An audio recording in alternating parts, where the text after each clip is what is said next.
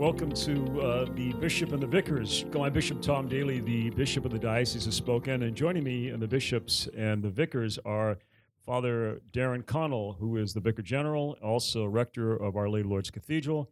And I wash your car. Yes, thank you very much. Father Pat Kirst, who is the pastor of St. Thomas More and St. Patrick's Parish. You want to wash my car? Uh, you don't have a car. Um, the vicar, Priuses aren't cars. the vicar of priests, and Father Brian Mee, the pastor of St. Augustine's and the vicar for finance. In uh, earlier show, when the vicars were away, um, I had an opportunity to hear from the listening audience, and they said we don't know the vicars. we don't know the vicars very well, so they asked to provide some information that maybe the listening audience would appreciate. Um, I just want to say a few things. Father Mee, again, the pastor of St. Augustine's, is a great and devoted bird watcher, but he's also a bird caller, and his Oh. specialties Did not know. are ah. the Pacific loon, the wild turkey, and the Caribbean flamingo. That's very talented. Don't forget the quetzal of Guatemala. Oh, I haven't heard that. Oh. Well, maybe He doesn't speak Quiche. Oh, oh, Oh. that's very oh. good. Like that? Yeah, I didn't know that. That sounded like that. Uh, Oh Lord, we have birds on, on the studio window here. They're beginning to drop. Father Kirst uh, competed in the Big Squeeze accordion contest in 1989. He started playing in the sixth grade, I finished third. third, and he's competed in 12 states, uh, specializing in German, Czech, and Polish polka, uh, and was currently. What's wrong with Hungarian polka? The official Yeah. instrument of hell. Is it? Well, we're going to get to that. That's our Okay. second episode. That's a little prenoton to, to And the- finally, Father. Here we go. I bet it's not my weight. no, no, not at all. When Father Connell was at Central Valley High, he learned square dance. Square And dancing. um, in fact, he was part of the Students for Square Dancing Club, which is November 29th. In 1982, President Reagan signed an act of Congress making square dancing the official national folk dance of our nation. He's got that do-si do T-shirt he wears. it's a little And tight that's now, very though. good, yeah, because he's husky. Um, he's See, appeared in square dancing competition in Quebec, the Ozarks, Quebec. and Colville. And when asked why you uh, square dance, he said this Square dancing is friendship set to music. Isn't that beautiful? That's It love. is. I've got a That's tear. beautiful. Yeah. Okay, well, let's get some serious things here. We're Oh, talking finally. about our topic this day, and, and I know the listening audience, you'll be given more I don't think facts. they're listening any longer. no, they're listening to me. Um, we're going to talk about. Uh, we enter into November. Uh, we traditionally reflect upon the lives of the saints and also um, the souls uh, of the faithful departed. So this episode, this time, is going to be a discussion um, on saints, their role in the church, the favorite saints that uh, we've come to know uh, growing up as Catholics, and hopefully in our listening audience, you'll have an opportunity to reflect the, patron saints of your parish, those saints that have been dear to you. There's a special devotion, and we know that the saints uh, lead us, uh, much like Mary, closer to Jesus by their example, their witness. Maybe a few um, saints from your life, Father Kirst. Um I know a patron saint of accordion players. Uh, Yeah, it slips my mind who that is, Mhm. but uh, uh, obviously the my my personal patron saint uh, Patrick is uh, one that I have always found intriguing. Uh, I'm now a pastor of St. Patrick Parish. It happened to have had that name of a parish before I got there, but if it hadn't had that name, it would have been changed when I got there. But uh, Hmm. it's actually the third St. Patrick Parish I've been the pastor of uh, or been associated with. Uh, there are only a couple more in the diocese with that uh, name that I'll probably be assigned to later on. St. I Patrick suppose. Colfax. Yeah. think. Yeah. I think that in my future, the tea leaves are saying it, but uh, Mhm. in, if you in make studying your ACA, you wouldn't have to worry about it. exactly, but in, in studying some of the lives of these saints, like an early saint like Patrick, and it's intriguing how uh, not much is known with a whole lot of certainty, but there's a, a lot of legend Ah. surrounding it. So driving snakes out of Ireland and using a shamrock for catechesis and You so shut forth. your mouth. Did you ever see a talking snake in? Ireland? I've never seen a snake. I've never even There seen you Ireland. have it. There you go. Well, I Yes, saw it from the ship. Well, well, I no. saw, I One saw more a pub. proof I saw a pub in in Dublin. Dublin. Ireland. you were in Dublin. I did see that Trinity pub. College, the Book of Kells. hmm And, Interesting. But uh, anyway, his life of being a, a you know a slave for a while and then escaping from that and then coming back to the land of Ireland, the land of Eire, as they say, I believe that uh, was quite influential. on went that. here. I don't believe that. Hmm. that might be wrong. I don't. Connell Daly and me. You, you're uh, Tread lightly. tread lightly. But he went through a great conversion in his life and was raised. Uh, let's see, as his father was a Roman citizen. Is that Mhm. correct? That was a pagan, and uh, and uh, his name was a, a Roman name, Patricius. Is that correct? I might be making stuff up here. No, at no, don't you're right. We all do. It's Father Brian Mee who who would know that pronunciation. Well, first of all, I mean, uh, don't forget St. Patrick was actually kidnapped by the Irish. He was uh, there for years in slavery. The he Druids. escaped. Hmm. But don't blame the Druids. The Druids are good people now. Ever. All right. And then of his own volition, and this is how you can tell he had the heart of the Irish.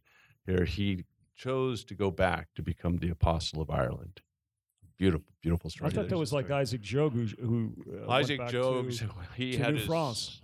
no, they See- chewed off his ears Uh, and his fingers. no, Let's that keep moving around. Yeah. now That was to Saint- favorite saints. Orchietta. Yeah. Uh, Father Connell, your favorite saint? Well, I'm going uh, to take a little different tact on this, if I may. oh, you can- don't have a favorite saint. No, I'm not that I don't, because but you have a script in front of you. uh, I do. Yeah. That. Okay, go on, please.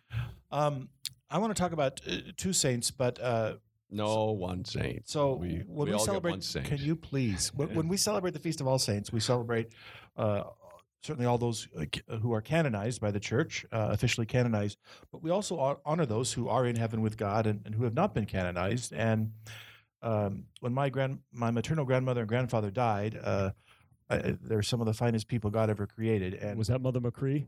no, um, her name was Thelma Oh. And Yeah. Benedict. Mm-hmm. And um, my grandma and grandpa, for f- the first couple of years of their uh, after their death, I would visit Holy Cross Cemetery and I'd go to their grave and say Hail Mary for their souls. I prayed for them, you know, if they were in purgatory. Uh, but I- now, every time I go out there now, I never pray for them anymore. I instead pray to them, and I ask for their prayers for whatever's going on uh, uh, in my life to ask them to pray for me because I do believe that they are saints in the sense that they are. I, I firmly believe that they are with God.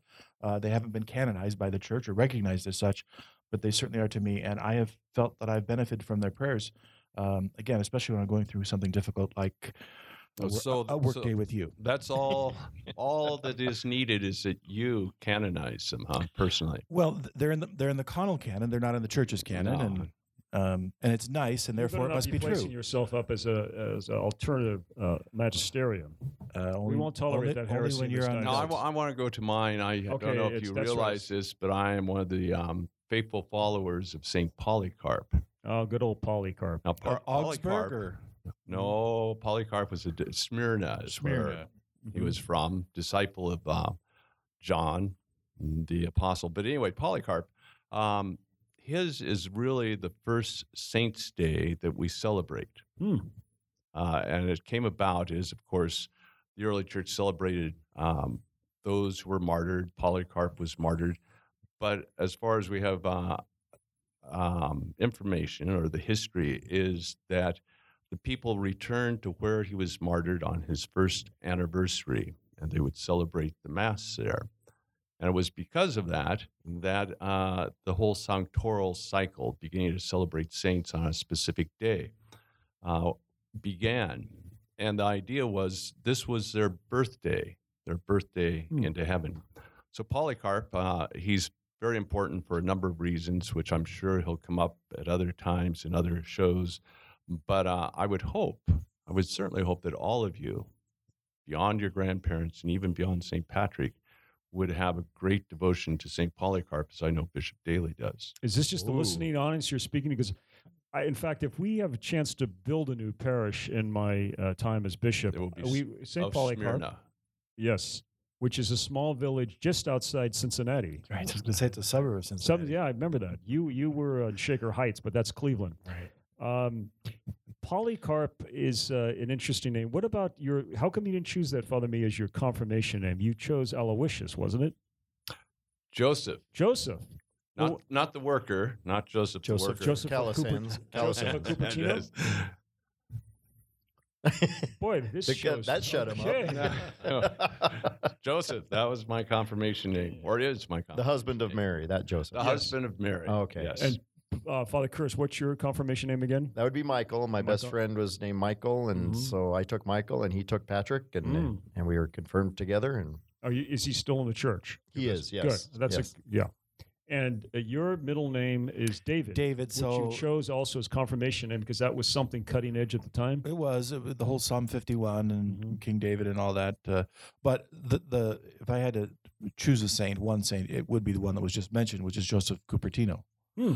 I, I've when I was studying for my comprehensive exams at, at the Catholic University of America in Washington D.C. Yes, that's right. You studied in the East. I studied in the yeah. East. Um, I was uh, stressing out about my comprehensive exam, and so I began praying to Joseph Cupertino because he is the patron saint of poor students Hmm. and I figured I would go to him uh, to make up for my intellectual Limitations. Poverty. limitations, Yeah. poverty. And I prayed to him almost every day and ended up passing my comps. And I went over to the Basilica of the National Shrine of the Immaculate Conception to make a Thanksgiving.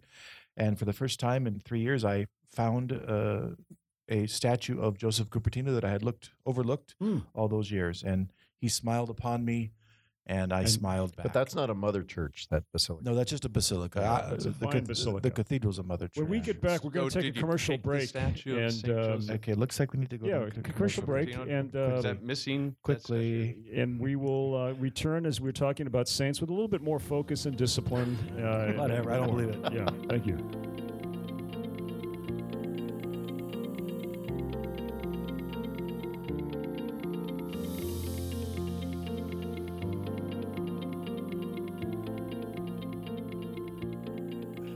Welcome back. It's the Bishop and the Vicars, and I we are taping this show um, on on Halloween. I just want to tell you, the listening audience, that um I made it very clear that Father Connell could not come in his Barney um, big purple. And yet he did anyway. Yes, yet he did. Thank you, Father Kirst, for that.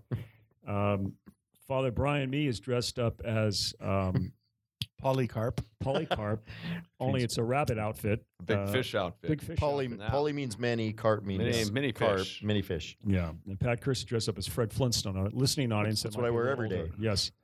Okay, easy. Um, we we last left off uh, speaking about saints, and have we ever met saints? So I mean, all saints, of course, we think about as Father Connell spoke about his uh, saintly um, relatives. Uh, I was fortunate uh, to have met Mother Teresa three times when I was a priest of the Archdiocese of San Francisco. I met her first. You did, because you're much older than I am. Mhm. Uh, but did you ever receive a miraculous medal from her, Father? No, not a miraculous medal. No, Okay, it was just a plain medal. medal. I got from her. Okay, of was probably a coin. Uh, I actually had two miraculous medals that were given to me by Mother Teresa, and I've met Saint John Paul, which I know you you said that John Paul put ashes He put ashes on my head on Ash Wednesday, on Ash Wednesday. Yeah. What year was that? Now you had to be, was a- 1999, I think. was that when you were in the monastery? No, he No, hadn't, he hadn't was at- converted yet. Mm. I had not. No, yes. I, I was in the monastery, but not. No, I was at San. Uh, Damiano. no, Santa Sabina. That's where he gives ashes on Ash Wednesday. Mm. Well, did. Did Did God- God rest no his soul. more? uh, Father I, Connell? You I met- received uh, a rosary from St. John Paul II in uh, the year 2000, the Jubilee year. Mhm. I was with uh, Monsignor Pearson and his sister and brother in law, and he handed me a rosary, which I cherish to this day. Mhm. And it's Father Kirst. And I have never met any uh, canonized saints, and if I would have, they probably would have never got through the canonization process. Now I oh, served. you're too humble. You're too humble. I served the canonization of the first uh, American-born saint, Drexel, Drexel. Catherine Drexel. No. oh, Elizabeth No. Seton. Elizabeth Seton, Oh, yes. 1975. That's right. And St. John Neumann was also uh, canonized. Was that that same year or was that later on? That must have been later on. They didn't let me serve that one. hmm Now, I'm the only one who was ever educated by a group of sisters that affiliated with Mother Seton, the Daughters of Charity, St. Vincent de Paul. But that's for another show. Are they when- still in existence? Yes, they are. Oh. The Daughters of Charity, yes. They're just no longer educators. No, they are. in the Archdiocese. Uh, and maybe if, if you're nicer to uh, people, we can have them in our diocese. Okay. Yes. Okay. Okay. I'll do my best. the great thing about saints is uh, many times they had a side. For example, Vincent de Paul had at times the tendency to be stern with the priests that he worked with. Um they oftentimes, as I've experienced uh, with the vicars, uh, competing against one another um, about just just for attention, and um, but. Um, So is that why you're stern with us? Yes, because uh, that makes for a strong America. but uh, in any case, back into the Saints. Um, Well, you mentioned about- he mentioned uh, Liz, or someone mentioned Elizabeth Elizabeth Ann Seton, and um, it reminded me of uh, when we built the church in Colville years ago. Uh, the church's Immaculate Conception, and uh, Father Kirst wanted um, asked me why don't I get a, a relic of Mary, a piece of bone or something, and uh, I said, uh, well, we have, he obviously didn't go to the Catholic U for his theology because there there is no relic of Mary around, so we used uh, a we used a, a relic from Elizabeth Ann Seton that I got at Emmitsburg, and we placed it in the altar. And I- I was reading the uh, the uh, ritual for the dedication of an altar, and very interesting. The church says that I think most Catholics think that that an altar that has a relic in it, a piece of a saint, somehow is more special than one that does not. And actually, the, the church says that the reason we put the relics in the altar, and this is from the dedication ritual, is that it's our way of honoring the saint by giving it a privileged place in this symbol for Christ. That the altar, in and of itself, uh, is a symbol for, for Jesus Christ. And we place the, the relic there to give that saint a special uh, place of honor. But it doesn't increase the dignity of, of the altar because the altar is in and of itself a symbol for Christ. There's a new altar in the Mother Church of the diocese. Will We- there be a relic in that altar? Uh, we do not have a relic in the altar because uh, it, it, it is in and of itself a symbol for Jesus Christ, as seen in the Chi Rho on the front of the uh, main altar of the Mother Church, and the Iota Eta Sigma on the backside of. Well, backside's not the right word. The, Easy. The other side. the others. Thank Well, you. Well, when we do dedicate the altar, what what day are we? Is the dedication of the altar, Father Connell? Um, w- we're hoping to have it dedicated by uh, December. mm-hmm. Okay. Yeah. And then maybe we, we use water from Our Lady of Lourdes. That'd be uh, really nice. for, for that, I which I have. We just have to. Uh, we, it, it all depends on on our, our income. Uh, No, no, no. Oh, boy. This Here we go. a commercial Here we go. Cut it off. Yes. diocesan subsidy. Back to the Saints. Why don't we talk about the the process? Father Kirst, uh, before the break, was speaking about the, the process of sainthood, and uh, there might be some confusion uh, as to um, how that goes about, uh, what congregation. I know there was a streamlining under the Pope Francis and previous uh, popes to to handle the process, um, different from the early church when there was a was it uh, popular acclamation that might have led to uh, to a, someone being declared a saint. Um, you the other day, Father Mee was talking about uh, when a group of uh, the saints were made: Ignatius, uh, Francis Xavier, Teresa of Avila, and uh, Saint Isidore Isidore of Seville. and Philip Neri. Neri. This was a conversation in the first grade class we were at. No, it actually was uh, That's- similar to the conversation, These- the depth of the conversation of a first grade class. But this was actually with you guys at uh, at the rectory at uh, St. Peter's. If you remember that. Oh, I You do, just remem- don't remember, I do remember it that. Yeah. any longer. Yeah, Father. When Father Mee was pontificating, and then we had to take a commercial break, and then you said, Father Kirst, we're not on the radio anymore. so uh, maybe about saint making, the process. Well, the the you'd be happy to know that uh, that the uh, we all know that, that there are certain there are certain steps uh, in the official process. There's servant of God, venerable, blessed, and saint. Um, I learned something new in my research for this uh, radio show today. Uh, our producer tells me that the whole canonization process begins with whom? Jesus. Uh, Jesus, of course, but what human being who's alive and not divine? Who thinks he's divine? The bishop. of The bishop, the bishop Oh, of the yes, diocese. that's right. That uh, always begins the, the formal process by uh, opening an investigation into how this person uh, lived out uh, the virtues in a heroic way. And at that point, he becomes uh, the servant of God. So, uh, Bishop, you have a lot of. Uh, you have a lot of, of, of uh, clout. Well, actually, that was the way it was done all the way up to Here we go. the 10th century. Ah, It was only then the first uh, saint canonized by a pope was, as you'll remember, was Saint Ulrich of Augsburg, the Bishop of Augsburg. Who doesn't know that? I think it was in 973, but by could, Benedict the it uh, was 973. 933, Or it could have been 993. somewhere in there. He died in one, and he was canonized Benedict no, the other. was- was Moving Bonif- on. It was So- Boniface the Fourth. Benedict the 14th, I think. Yes. Uh, no, no, no, no. No. But in any case, yeah. So I mean, it was the first nine. uh, It's still, of course, it begins with the bishop, but for the first thousand years nearly of the church, uh, there wasn't a formal process. Only then did Rome begin to get involved in the whole process of uh, canonization. What um, any experience have you ever been at, at a canonization? Our only mother.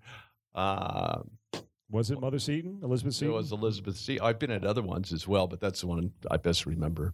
Yes. I, I, want to say something, uh, if we have the time, about uh, you know, because I sometimes try to listen to these shows with the ears of people who are not Catholic, not like I'm sure.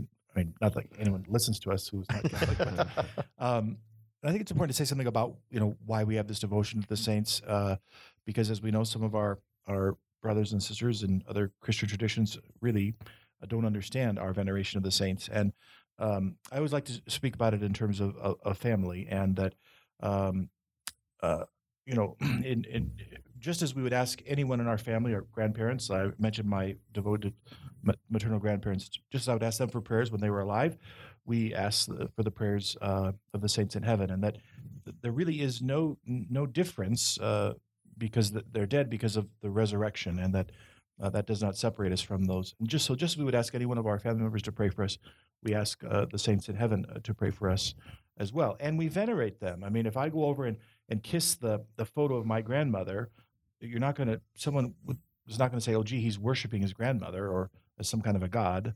Uh, they would simply say, "Isn't that nice? He, he loves his grandma, and he's showing her some honor." And the very same thing is true when someone kisses a, a statue or image of of a saint. It just if you can understand family, you can understand the communion of saints. Well, plus the fact uh, the saints are not separated from us; they are still with us. I mean, we live in this uh, sense of time, but I mean, they are in eternity. So I, they're um, they're even in this moment with us when we at at mass when we especially use the first eucharistic prayer the roman canon uh, we recall all those saints and we ask for their intercession and we understand them to be gathered around the altar with us celebrating uh, this great celebration of the eucharist so i think sometimes we we kind of uh, separate them out in time the saints are lived in the past and we'll see them in the future and we can remember them in the present but the fact is um, they're present with us now as well.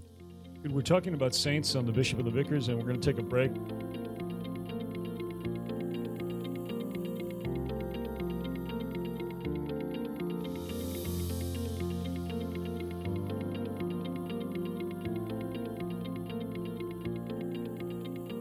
Talking on the Bishop and the Vicars about the saints as we move into the month of November, a time that we reflect on uh, those who've gone before us, as we say, marked with the sign of faith. We are fortunate in the United States to have uh, a very saintly Capuchin friar, Solanus Casey, who has relatives in the Diocese of Spokane. And many of the um, members of the Casey family, uh, Dr. Tim Casey, his uh, children and uh, grandchildren, will be uh, in Detroit Ford's Field in mid November following the Bishops' Conference as Archbishop Vigneron, the Archbishop of Detroit, will. Uh, there will be a beatification ceremony of Solanus Casey, the Capuchin, a friar who was known for, among many things, his holiness, uh, welcoming people as he served um, in a monastery there in Detroit. And he was also known for telling people when they came for guidance that uh, we should thank God before we have received the graces we've asked for. His was an expression of generosity of heart. And again, that is Solanus Casey, who will be beatified in November uh, here in the United States in Detroit. Uh, but Father Mee, you always provide an interesting dimension with your knowledge, your international training about uh, the church and uh, the experience of saints and um, perhaps in your travels, whether it was in Asia or Europe or North America, or even in your own mind. Um, uh, maybe some some thoughts about uh, special about sainthood, about sainthood, my own know, well, path to sainthood. yes, martyrdom, hopefully. Martyrdom. But, uh, yeah. Well, during the break, we are talking about just how All Saints Day, where did it come from, as well, and of course, it began simply in celebrating the martyrs, but it's a Roman feast, and it started way back when Boniface IV, Pope Boniface IV uh, dedicated the Pantheon in Rome, which was that temple to all the gods, mm. Pantheon. uh, he rededicated it or he dedicated it to the Blessed Mother uh, and the martyrs. And so it became a local feast. And then Gregory III in the seventh century, I think, and Gregory IV after him, uh, slowly the feast day began to spread out until it became the universal feast day. Uh, and we celebrate All Saints' Day on November 1st. So it has a certainly a very long history to it. The church has celebrated saints since back in the first century, but all saints since the seventh century. And when we were speaking about, we've talked about specific saints and and uh, those that we have as our confirmation name, those we've been named after, and many people um, certainly would have a, a, devotion to Saint Anthony, the uh, patron saint of lost objects, among others. As you know, uh, Anthony was had been uh, not a Franciscan; he was a member, I think, of um, an Augustinian Recollect order, and then he joined the Franciscans and why he is known as the patron saint of lost objects. He was a humble man, very learned, and Francis did not like uh, arrogance that came necessarily with those who prided themselves on their academic background. And so, when Anthony joined um, the Franciscans order and he was assigned to clean, and among the things he was to do was sweep the floor, and there with the crevices in between the stone floors, he would find things, and that money, those coins, would be given to the poor. So it's believed that that was the background of Anthony as the patron saint of lost objects. Now, Father Connell was uh, noted about another saint who's the patron saint of lost hair. Uh, but we don't have time for that. So we're going to turn it over to Pat, Pat Kirst, Father Kirst, who's going to talk about the communion of saints and those of us living today and our striving for holiness. Right. When Father Connell in his last diatribe mentioned communion of saints about 10 times in reference to the saints in heaven, and that, of course, is a special object of our veneration, and so much so on the Feast of All Saints. But we're reminded that that communion of saints also includes those of us baptized into Jesus Christ now. In the New Testament letters, uh, St. Paul wrote to the saints, to the holy ones. And that was a reference to the fact that having been baptized into Jesus Christ, they've been given a share in the holiness of God. And we recall this universal call to holiness. That's a Vatican II term, Father Mee, if you haven't heard of that. I'm right. I'm writing it down right now. So, whereas of course we are not the same status as the saints in heaven, there is that sense in which we are made holy by God, and that our life is about being saintly and letting God work through us, and turning ourselves over to God and surrendering into His will, and and becoming that what we are, as Saint Paul wrote in one of his letters, to become Do we have those time saints we are. time to talk about the church militant, church Not- not That's, that's another show. and No, church we- suffering? We have one. I think it's all one minute. represented right here It's- at this it's- table. No, I'm going to make an executive decision as the uh, the bishop of the diocese. Um, rather than to respond to that comment that Father uh, Connell once said that square dancing is friendship set to music, uh, we, we- to Accompanied about, by an accordion. Yes, we, we talked about that book. It's The Ordinary Suffering, Extraordinary Sense by Saints by Vincent J. O'Malley, CM. That's Congregation of the Mission of Vincentian. It is a book that I recommend to our listening audience. It's available um, on Amazon. It's it's you could buy it used uh, just for a couple dollars. I checked it today, but it is really a, the stories of the saints. Uh, too often we see them just as plastic statues, but real live uh, men and women who suffered in very genuine ways of addiction, illness, grief, divorce, disability, unemployment, loneliness, poverty, and discrimination. Using the saints' own words, uh, Father O'Malley uh, discusses the seldom disclosed temptations, failures, and sorrows of more than 100 saints. it's tracking right after what happened by Hillary Clinton. Well, that's for another show and another network and one less vicar. But uh, in any case, we're hoping that uh, this show has uh, kind of sparked in your lives the gratitude we all have for the gift of our faith. And as we've often said in all seriousness, as, as priests, as bishop, uh, as shepherds of God's people here in Eastern Washington, it, it calls, uh, it, it falls upon us to to really pray with you and for you, our listening audience, and all the faithful, and to keep in mind, as the saints often did, it was their example that led people to come to know Jesus. And we uh, will pray in a very special way for all the um, the faithful and those who maybe for whatever reason have strayed from the practice of the faith that they come to know Christ's love, and as Christ's love that, as we well know, inspired these women and men to become what we call as church saints. God bless you, and thank you for listening to the bishop and the vicars.